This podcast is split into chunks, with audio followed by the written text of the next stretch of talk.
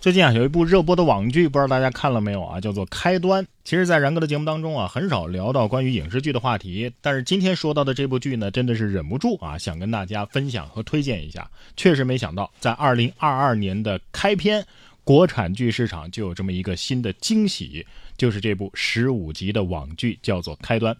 其实，国产剧市场啊，非常少有这种无限流的悬疑作品。可以说是兼具探索和创新的意味了，而且更难得的是，主创很有一点扬长避短的意识啊，并没有为了和珠玉在前的那些同题材的作品一较高下而故弄玄虚，而是花费了更多的笔墨，让观众与故事中的人物能够产生共情，能够共鸣，从而信服这个无限循环的故事模式，在当下仍然有现实落地的可能。开端这部剧的故事逻辑啊，应该说不算新鲜了，因为它是一个讲时间循环的科幻剧。反正是主角啊，一直就走不出自己意外死亡的那段经历，只好在不断的循环往复当中寻找生机。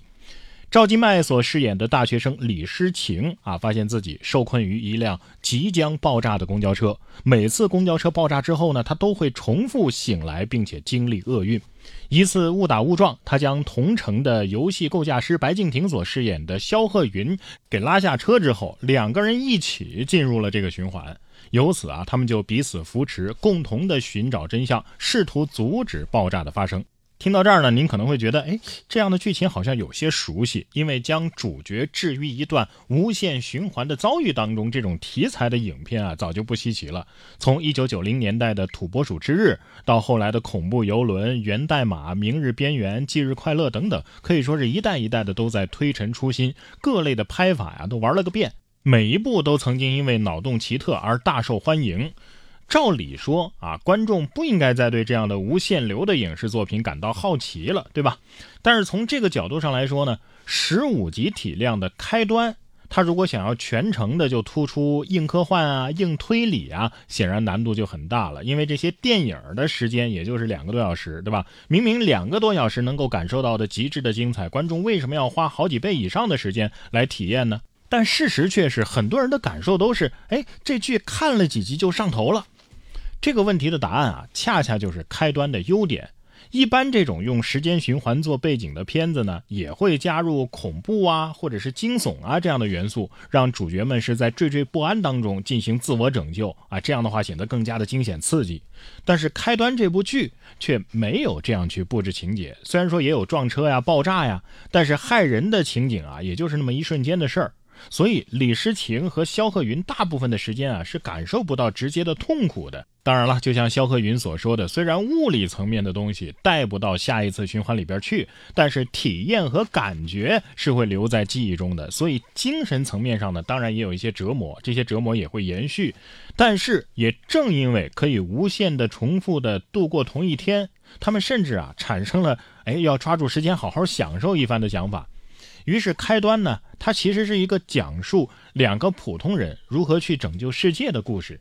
女主角李诗情呢，原本是生活在象牙塔里的一个单纯的学生啊。最初坠入循环的时候呢，她也是慌张害怕，使出浑身的解数想要下车。进入医院之后呢，她的第一反应也是检查自己的脑子有没有问题啊，确认自己到底是不是发疯了。由于这个经历啊过于荒诞了，所以她始终无法取信于警方。但好不容易有一回啊，他成功的提前下车了，他想到的仍然是报警救人。哪怕这样的举动呢，可能会让自己成为嫌疑人，但是他还是不想放弃这一车的人命。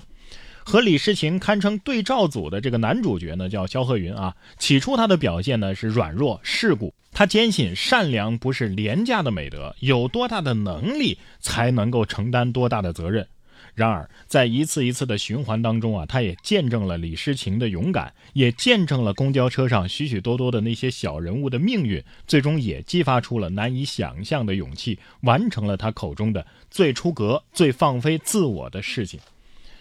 就是因为他们太普通了，生活的世界也太真实了，所以在真正的道德、法律、社会规则的约束之下，他们冲破循环反而更加的困难了。如果说是在一个暴力普遍化的环境当中，他们可以以暴制暴啊，不管不顾的，尽快的找出爆炸源。如果他们是在一个鬼神奇幻的世界里，他们也可以轻松的向警察或者是其他人解释自己的处境。但问题就在于，他们是生活在一个平和安稳的二十一世纪的信奉无神论的这样一个世界。这个时候，如果他跟别人说时间是可以循环的，自己也陷入到循环当中了，那只能是被认为精神出了问题，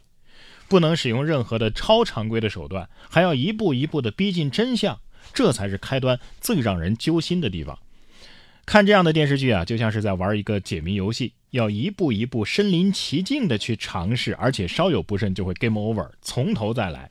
当然，这个解谜的过程啊，它不仅仅是在探寻真相，还借由这个公交车上的那些不同的人物，展现出了对生活，特别是现实生活的关注和敏感。漂浮的科幻故事里边，其实包含的是最接地气的家长里短。除了这两个主人公的时间循环啊啊推理呀解密呀，哎这样的过程，我们看开端还能看到什么呢？也看的是知情者李诗情、肖鹤云在一次一次的循环当中，从普通人进化成了拯救世界的英雄的这样一个过程啊，也看到了不知情的甲乙丙丁啊，他们身上的那些真实的人间的酸甜苦辣的一些东西。所以这部剧啊，它的无限流只是它披上的一个华丽的外衣，真正让观众沉浸在其中的，还是这个作品所呈现出的源自普通人的那份可感可触的良心、勇气和超越。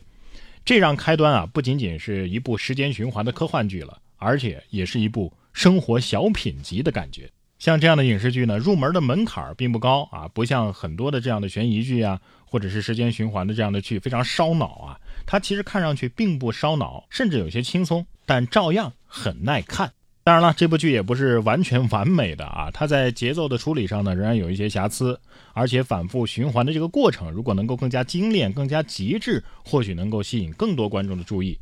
不过要说到它最大的问题啊，其实还是在第一集的剧集当中啊，公交车上就出现了黄觉、刘丹这两位明星熟脸演员啊。这就大大减少了推理的乐趣。毕竟像这样的演员，不可能只是简简单单演个路人甲，肯定是演 BOSS 干大事儿的，对吧？